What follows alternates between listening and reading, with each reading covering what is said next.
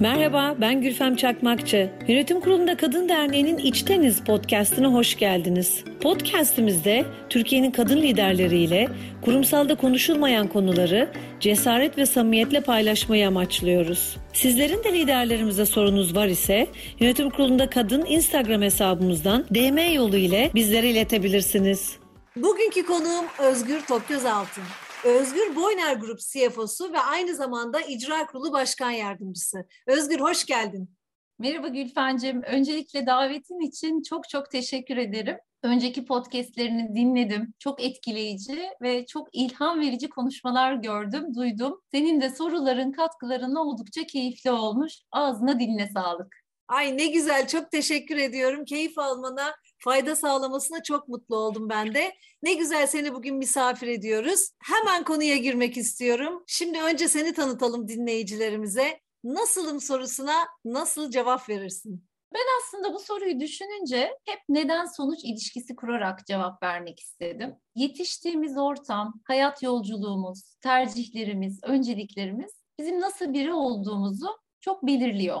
Dıştan çok sakin ama içi kıpır kıpır, enerji dolu biriyim aslında. İlkokul öğretmeni bir annenin ve yaklaşık 70 yaşının üstünde olan ve hala da aktif çalışan bir mühendis babanın kızıyım. Annem tabii ki çocuklarla çok vakit geçirdiği için oldukça sabırlı, toleransı yüksek, çok planlı, disiplinli bir kadın. Ben de bu özelliklerin tümünü almışım diyebilirim aslında annemden. Babam da çok sorgulayan, araştırma yönü kuvvetli, sürekli kendini geliştiren birisi. Babamdan da bu özelliklerimi aldım diye düşünüyorum. Şimdi benim hayatımı etkileyen, aslında bakış açımı değiştiren, geliştiren en önemli olaylardan bir tanesi. Bundan yaklaşık 15 yıl önce kardeşimi trafik kazasında kaybettim. Hiç beklemediğim bir anda ve ansızın olan bir durum, bir olay. Gerçekten benim için çok zor bir dönemdi bu. Yasın her sürecini yaşadım diyebilirim inkar, öfke, depresyon, kabullenme. En zor kısmı da sanırım kabullenme oldu. Hayatı ve öncelikleri yeni baştan sorguladım. Bu süreç benim iç dünyamı da tekrardan keşfetmemi sağladı diyebilirim. Bir kere hayatta her şeyi kontrol edemediğimi anladım. Zaman zaman da insanın kabullenmeyi ve akış içinde elinden gelenin en iyisini yaparak iç huzuru sağlamayı, bulmaya odaklanması gerektiğinin ne kadar kıymetli olduğunu anladım. Çevremdeki insanlar, dostlar, ailem bu süreçte hep yanımdaydı. İşte bu 15 yıldır benim en önemli önceliklerimden bir tanesi bu hazineyi geliştirmek, zenginleştirmek. Gerçekten bundan kıymetlisi yok diye düşünüyorum hayatta. Hayat çok güzel ama birçok zorluklara rağmen, mücadelelere rağmen, yaşanan olumsuzluklara rağmen çok keyifli. Zaman zaman enerjimizi düşüren blokajlar olabiliyor hayatta. Benim de zaman zaman içinde düştüğüm tuzaklar var. Ama çok da sistematik bir insan olduğum için hep düşünürüm hani ben bu tuzaklardan nasıl çıkabilirim? Nasıl enerjimi hep yüksek tutabilirim diye. Bunu da böyle üç ana başlık altında toparladım kendimce ve aklıma getirebilmek için sade ve basit bir şekilde. Neler benim enerjimi düşürür? Bir tanesi geçmişi değiştirmeye çalışmak aslında. Geçmiş geçmiş tecrübe, öğretidir. Bunlardan yola çıkıp devam etmekten başka bir çare yoktur aslında. Çünkü geçmiş değiştirilemez. Birinci şey budur. Hep düştüğümde zaman zaman bu tuzağı aklıma getirmeye çalışırım. Bundan ne öğrendim?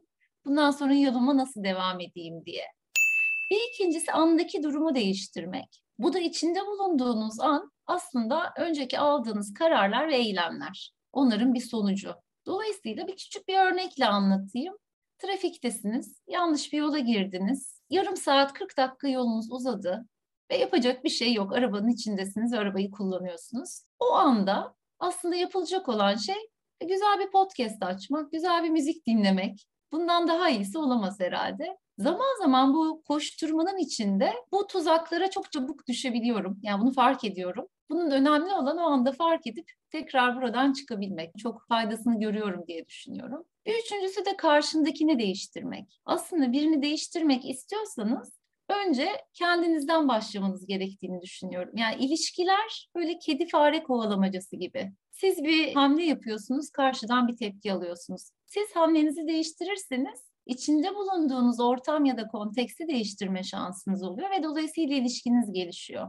20 yılı aşkın bir süredir bir evliliğim var. İki tane oğlum var. 15 yaşında, 10 yaşında. Bir tanesi ergen. Herhalde bu süreçte en çok kullandığım, en çok faydasını gördüğüm şey bu karşındakini değiştirmemeye çalışmak. Evliliğimde ve özel hayatımda olduğunu da düşünüyorum. Hani bu kadar mutlu, bu kadar huzurlu, bu kadar sevgi ve saygı dolu bir ortamı başka türlü yaratamazdım diye düşünüyorum. Bu üç konu benim için gerçekten enerjimi hep yüksek tutabilmek için zaman zaman dönüp dönüp tekrar hatırladığım, zaman zaman tuzağa düşüp tekrar çıktığım üç ana başlık. Ne kadar güzel bir giriş yaptın Özgürcüm. Hayatın içerisindeki her şeyi koydun. Bir tarafta hüzün ve keder var. Bir tarafta bundan öğrenilerek bugüne getiren bir hayat var. Hayatın gerçeği var ve bunun içerisinde neşe, mutluluk da var. Dolayısıyla bu iki ucu da kimi zaman çok uçlarda yaşıyoruz. Umarım bu konuşmamızda kardeşinin ruhuna değsin. Çok Bugün onu da burada anmış olalım beraber. Ve senden şunu duyuyorum. Olana müdahale edemiyoruz. Kontrolün mümkün olmadığını öğrendim dedin. Bu çok kıymetli bir öğrenme. Acı vererek öğrenilmiş ama başka türlü de öğrenemiyoruz. Bu kadar büyük bir konuyu muhtemelen. Ve kontrol edemezken bir yandan da söylediğin o üç maddede duyuyorum ki olana nasıl tepki verdiğime bakıyorum ben diyorsun. Yani karşımdakini değiştirmek çabası değil ben kendime dönüp bakıyorum. Buralarda bir şeyler yapıyorum kendi adıma diye duydum senden. Aynen öyle. Bence bu çok kıymetli. Yani ben hayatımda bir şeyleri değerlendirirken önce bir kendime dönüyorum. Ben kendimde yapabileceğim, geliştirebileceğim bir konu var mı diye. Bakış açısını bu yöne çevirdiğim zaman da aslında ne kadar büyük bir potansiyelimin olduğunu, ne kadar büyük bir etki alanımın olduğunu da görebiliyorum. Diğer türlü hani dışarıda aradığınızda değişimi evreni çok küçültüyorsunuz. Dolayısıyla ben hep önce bir kendime dönüp kendi iç dünyamı anlamak ve yapabileceklerime odaklanmaya öncelik veriyorum. Şimdi değişim tabii alışkanlıkların değişiminden geçiyor ya. Hayatı biz alışkanlıklarımızla yaşıyoruz. Tignatan diye bir bilge vardır. Onun sözünü çok severim. Bizler alışkanlıklardan oluşan yaratıklarız der. Dolayısıyla sen kendine dönüp baktığın zaman en çok mesela hangi alışkanlıkların karşına çıkıyor? Davranışsal olarak olabilir, düşüncesel alışkanlıkların olabilir. Kendinde neyle temas ediyorsun o zamanlarda? Yani benim alışkanlıklarım diye baktığımda alışkanlıklarımı da değiştirebildiğimi görüyorum zaman içinde. Yani geçmişle bugüne baktığımda alışkanlıklarımın birçoğunda da önemli farklılıklar yaratabildiğimi görüyorum. Bakış açımı ve alışkanlıklarımı değiştiren aslında beni de etkileyen bir kitap var. Sizle onu bir paylaşmak isterim. Bir tanesi bu Don Miguel Ruiz'in Dört Anlaşma, Four Commitments adlı kitabı. Çok keyifle okudum. Dönüp dönüp hala daha Arada bir bakar hatırlamaya çalışırım. Bu Meksikalı Kızılderililer tarafından hayata geçirilen bir bilgelik. Hayatı güzel yaşayan ve yaşatma üzerinde dört anlaşma. Bunu hem iş hayatında hem özel hayatında çok faydasını gördüm. Bir tanesi sözün gücü, ikincisi kişisel algılamamak, üçüncüsü varsayımda bulunmamak, dördüncüsü de elinizden gelenin en iyisini yapmak. Bu dördüncüsü beni çok etkiler. Sözün gücü dediğimizde aslında söz büyü çocuğumuzu yetiştirirken, ekibimizle iletişim kurarken sözlerimize bence çok dikkat etmeliyiz. Yani imkansız yapamayız diye yola çıktığımız bir iş imkansız verir hemen. Dolayısıyla inanmak, olumlamak, hayatta mutlu ve başarılı olmak için çok önemli diye düşünüyorum. Sözün gücü bu. Yani konuşurken seçtiğimiz kelimeler, sözcükler çok çok değerli, çok çok etkili. Bunun farkında olabilmek. Bir ikincisi kişisel algılamamak bu insanı çok rahatlatan bir aslında durum. Çünkü etrafınızda olan biten şeyler sadece sizle alakalı değil. Ortamla ilgili, karşınızdaki kişinin içinde bulunduğu ortamla ilgili. Bunu anladığınız zaman sabrınız ve toleransınız çok artıyor. Bir kere karşı tarafı dinlemeye, empati kurmaya ve iletişiminizi güçlendirmeye çok daha büyük bir imkan sunuyor. Dolayısıyla zaman zaman zorlandığım anlarda hep bu konu aklıma gelir ve bunu düşünmeye çalışırım bunun üzerinde. Bir üçüncüsü varsayımda bulunmamak. Varsayım niye yaparız? Zihnimizdeki sorulara yanıt bulmaya çalışırız ve böylece bilme duygumuzu duyururuz. Ve varsayımda bulunmamak aslında zordur. Çünkü soru sormayı gerektirir, cesaret gerektirir, açık iletişim kurmayı gerektirir. Ama bunu yapabildiğim sürece hep çok daha samimi iletişim kurabildiğimi, samimi ilişkiler kurabildiğimi gördüm. Özellikle varsayımda bulunduğumu hissettiğim an bundan çıkmaya çalışırım. Bunlar benim geçmişte olan alışkanlıklarımdı belki de. Bunlar benim aslında değiştirmeye çalıştığım alışkanlıklarım. Bir diğeri elinizden gelenin en iyisini yapmak. Bu beni kendi adım gibi çok özgür hissettiren bir duygu. İç çatışmamı azaltıyor, keşkelerimi azaltıyor. Ama aynı zamanda harekete geçiriyor, motive ediyor, risk almayı sağlıyor, cesaret veriyor bana. Yani zor durumlarda bile elimden gelenin en iyisini yaptığımda kendimi çok özgür hissediyorum.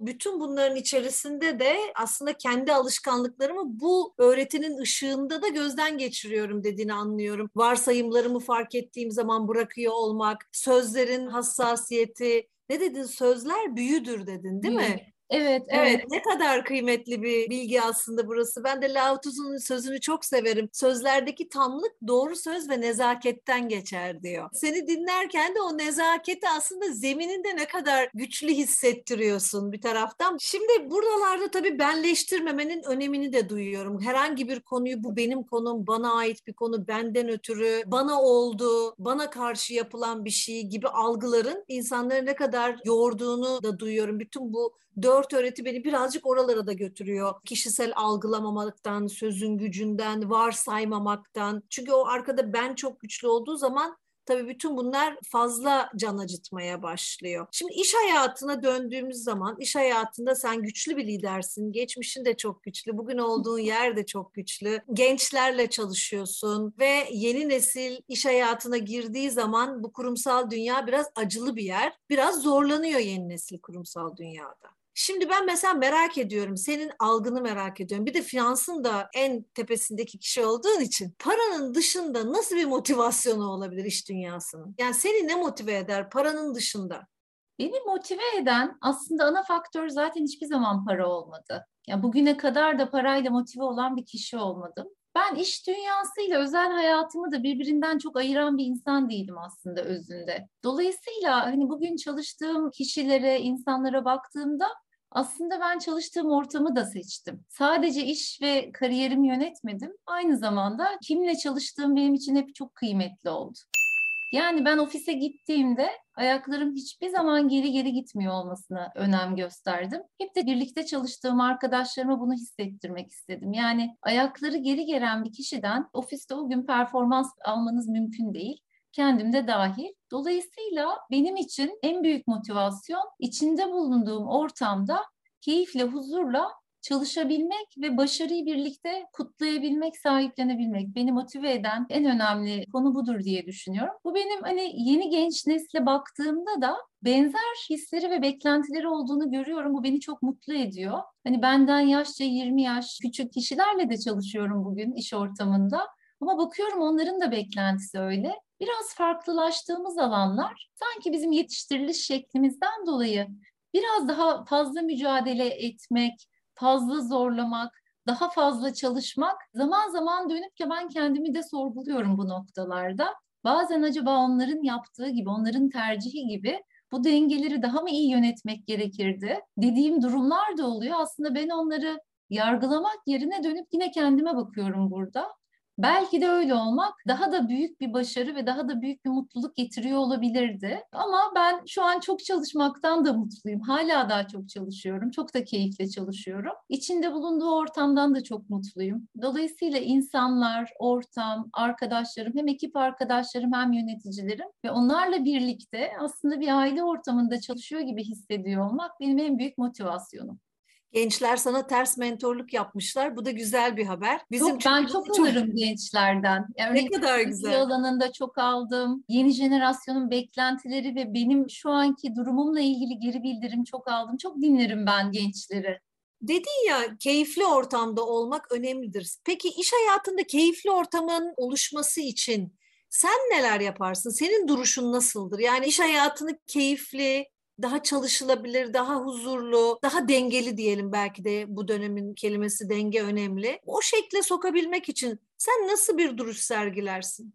Benim için iş ortamında aslında en önemli konu samimiyet. İnsanı kendi gibi hissedebilmesi, o gün oraya duygularını taşıyabilmesi, sadece sonuçlara değil, o günkü hislerini de orada paylaşabiliyor olması.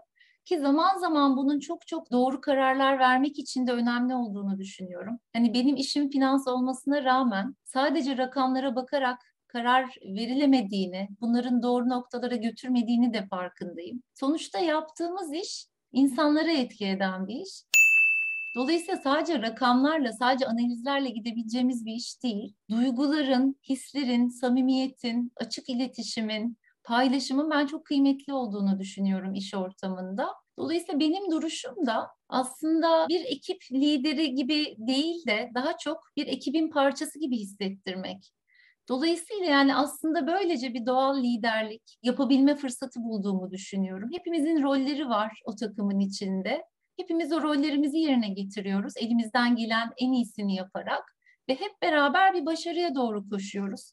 Bu başarıya doğru koşarken e, zincirin halkaları gibi bazen o halkalardan biri zayıflayabilir, kendini kötü hissedebilir. İşte orada bir arada olmak, birbirimizi destekleyebilmek, tekrar güçlenebilmek. Aslında bunlar çok kıymetli, çok değerli diye düşünüyorum. Hani arkada farklı ajandaların, farklı bakış açılarının, farklı düşüncelerin, güvensizliğin olması hani bir beni mutsuz eder, iki çıkan sonuçların başarısını engeller diye düşünüyorum güven ortamını yaratmanın ne kadar kıymetli ve gerekli olduğunu yani zorunluluk haline geldiğini çok net duyuyoruz senden ve bir şekilde de şunu söylemen de çok değerli tabii. Aslında benim işim rakamlarla diyorsun ama ben insanla temas ederim asıl dediğini duyuyoruz. Burası çok kıymetli. Kimi zaman çünkü insanı unutuyoruz hayatın içerisinde. Çok robota bağlamış duruma geçiyoruz. Bu sefer de robota bağladığımız zaman mutsuzluklar başlıyor ama o duyguları ve hisleri hep geride bırakmaya çabalıyor kimi zaman iş hayatında gençler de. Aynen öyle çok da güzel özetledin Gülfemciğim. Şimdi önemli bir soru var. Onu sana sormak istiyorum. Değişim ve dönüşüm hikayesi. Aslında seninle konuşmaya başladığımızda büyük bir dönüşüm hikayesi anlattın bana kendinle ilgili. Yaşadığın büyük bir zorluktan nasıl çıktığını ve ne kadar büyük bir dönüşümün içerisinde yaşadığını anlattın. Bu çok kıymetli ama bu soruyu yine de sana sorma ihtiyacı duyuyorum senin hayatında, senin dışarıda ya da içeride kendi içinde gözlemlediğin değişim dönüşüm hikayesi ne var? Ben de içinde bulunduğumuz durum aslında şu son iki senedir yaşadığımız, içinde bulunduğumuz durum gerçekten pandemi süreci değişimi tetikleyen, ateşleyen bir dönem oldu. Yaşayışımız, iş yapış şekillerimiz, iletişim yöntemlerimiz hepsi değişti. Belki bu noktaya zaten hali hazırda gelecektik bir vadede ama çok daha hızlı oldu. Ben bu pandemi sürecinde bir iş değiştirdim. Evdeyken iş değiştirdim. Yeni bir sektöre geçtim. Bu sektörü öğrendim. Çocuklara baktım. Çocuklar evde online eğitime geçtiler. Hep beraber evden çalışmayı, birlikte olmayı akşama kadar öğrendim. Yani bunlar aslında birden hiç alışık olmadığımız bir ortama kendi kontrolümüz dışında düşüverdik bir anda. Bu aslında şunu gerektiriyor. Sisteme hızlı yeni bir format atma zamanı olduğunu düşünüyorum aslında bu dönemin. Finanstan bir örnek vereyim. Biz finansta yıllardır bir yöntem uygularız. Zero Base Budgeting diye. Bu ne demek aslında? Sıfırdan ben bir işi kursam neleri nasıl dizayn ederdim? Mantığından yola çıkarak aslında biraz ileri dönük bir bakış açısı. Geçmişten kurtulup ileriye bakan bir yöntem. Sizin doğru bildiğiniz kabulleri, varsayımları tekrar sorgulayıp bir kenara bırakıp hatta dönüşümsel bir etki yaratmanızı destekler. Bu dönem pandemi dönemi bence buna çok ihtiyacımız olan bir dönem. Alışkanlıklarımızın bazılarını bırakmak, ön yargılarımızdan kurtulmak, yeni düzenler keşfetmek ve yaratabilmemiz gerekiyor. Benim bu dönemde sizin de hep sorduğunuz bir soru, dikkatimi nereye veriyorum sorusu. Ben kendi kendime sorayım çünkü gerçekten çok kıymetli bir soru. Dikkatimi nereye vereyim? Ben unlearning'i vermek istiyorum. Yani unlearning bunun Türkçesini nasıl ifade ederim bilmiyorum. Bildiklerini unutmak ama bir şeyleri değiştirebilmek, yeni şeyler keşfedebilmek, bir ön yargılardan kurtulabilmek için şu an aslında sisteme bir format atma zamanı geldi.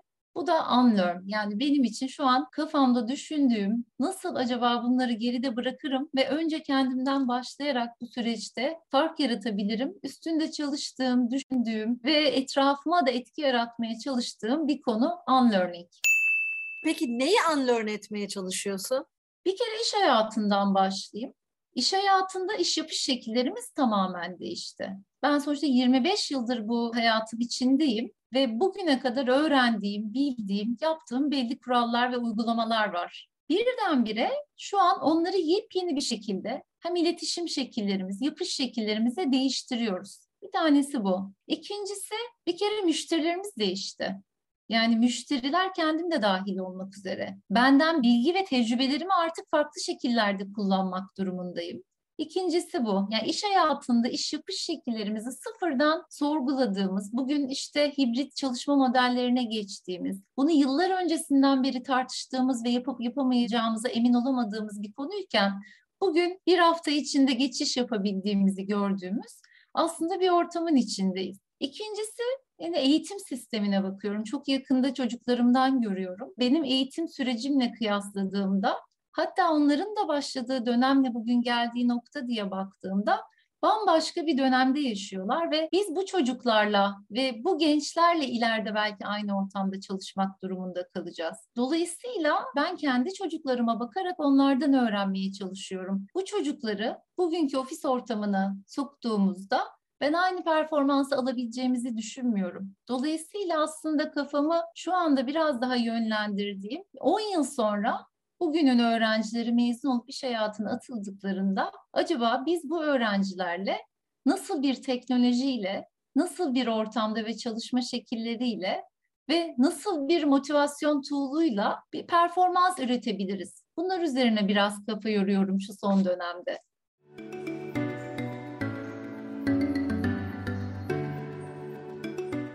Bugün bir zirvedeydim. Orada şu söz çok hoşuma gitti. Bilim insanı aktif olarak açık fikirli olmaktır diyor. Şimdi senden de işteki bilim insanı olarak seni duyuyorum. Çünkü bilim insanı illaki bu konuda uzmanlaşmış değil, bakış açısı olarak söylendi bu. Ne kadar önemli çünkü senden güne ne kadar açık olduğunu duyuyorum.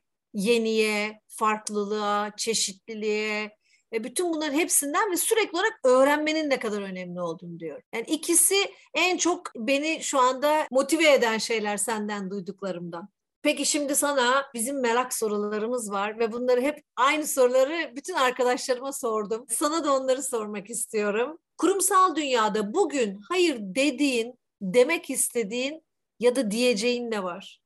Aslında yaptığından çok yaptığının nasıl sunulduğuna değer verilmesi ve sadece görünenin credible olması benim hayır diyeceğim bir konu.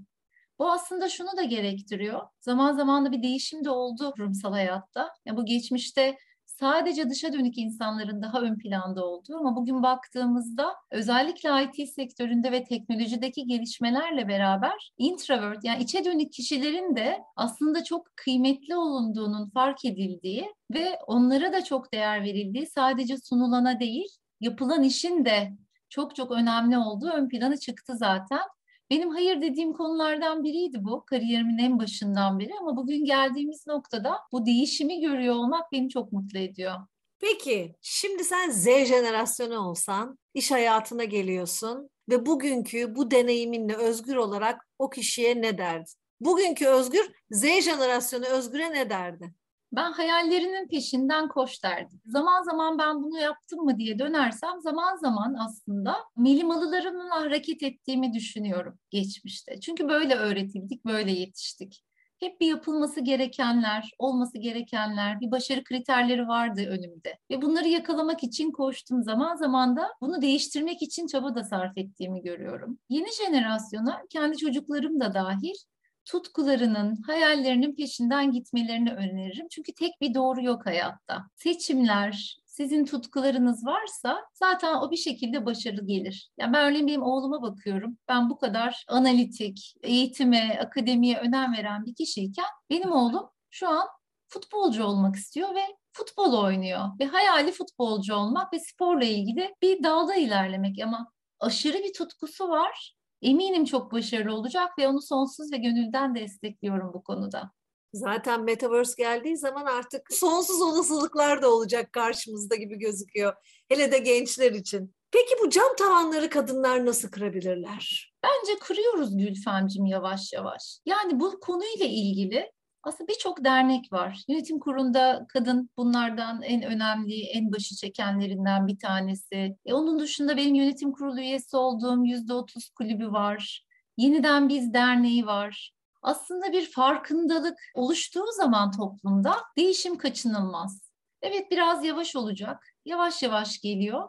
Ama bu farkındalığın ben hızla arttığını düşünüyorum. Girdiğim ortamlarda, çevremde, çalıştığım şirketlerde, farklı şirketlerden, farklı kadınlardan aldığım geri bildirimlerde zor bir şey.